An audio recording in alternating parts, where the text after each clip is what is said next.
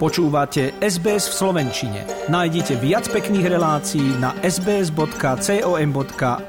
lomeno slovak.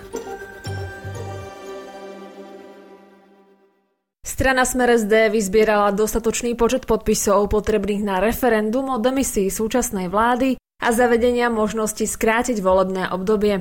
Informoval o tom predseda strany Robert Fico. Zber podpisov šiel podľa jeho slov podľa plánu. Za pomoc pri zbere podpisov sa menovite poďakoval aj mimo parlamentnej strane Republika a strane SNS. Z vyzbieraných 350 tisíc podpisov potrebných na konanie sa referenda až 270 tisíc zabezpečil Smer.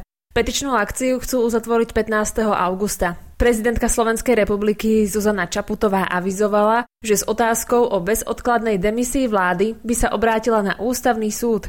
Otázka podľa nej vykazuje znaky neústavnosti. Ak by súd skonštatoval, že daná časť nie je v poriadku, vyhlásilo by sa referendum len o možnosti skrátenia volebného obdobia. Z rokovaní o platoch zdravotníkov vláda vynechala dôležitú skupinu. Avizujú protestné sromaždenie. Laboranti, radiológovia či dentálni hygienici. To sú profesie, ktoré združuje Slovenská komora medicínsko-technických pracovníkov a práve tieto profesie ostávajú vynechané. Pre platovú otázku sú napríklad pripravení podať výpovede aj bratislavskí záchranári. Rovnako kritizujú, že na rokovaniach s premiérom ich nikto nezastupuje. Úrad vlády hovorí, že so záchranármi sa plánujú stretnúť neskôr.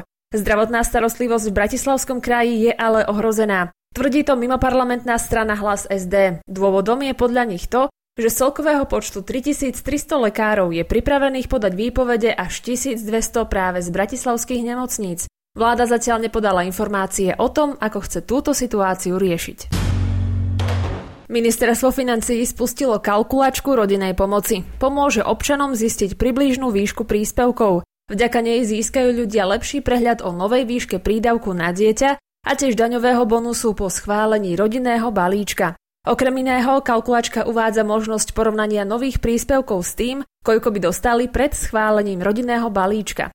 Pre výpočet treba uviesť formu zamestnania, výšku hrubej mesačnej mzdy a tiež základné údaje o deťoch, mesiac a rok narodenia. Rodičia si tak budú môcť zistiť aj príspevok na voľnočasové aktivity s názvom služby deťom.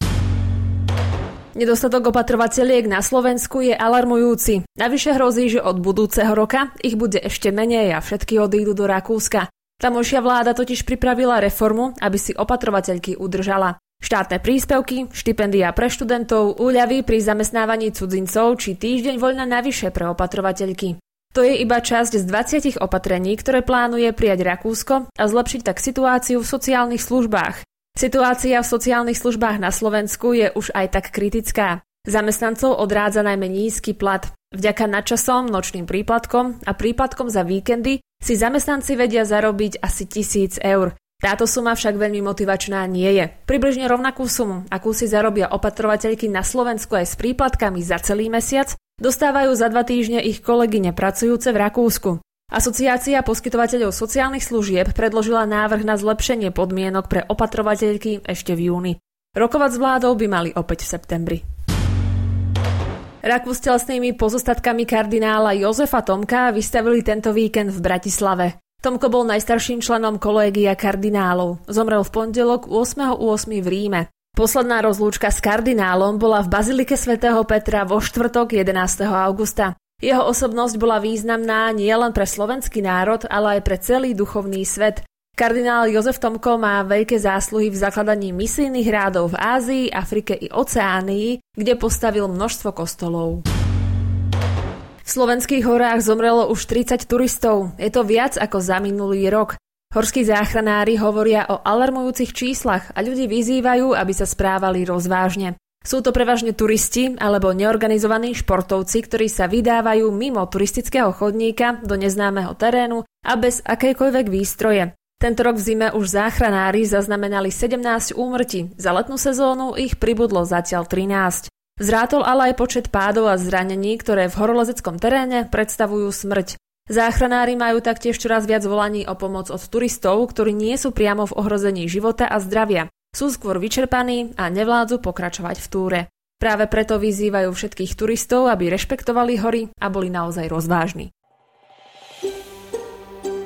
Chcete počuť viac relácií ako táto? Počúvajte cez Apple Podcast, Google Podcast, Spotify alebo kdekoľvek získajte svoj podcast.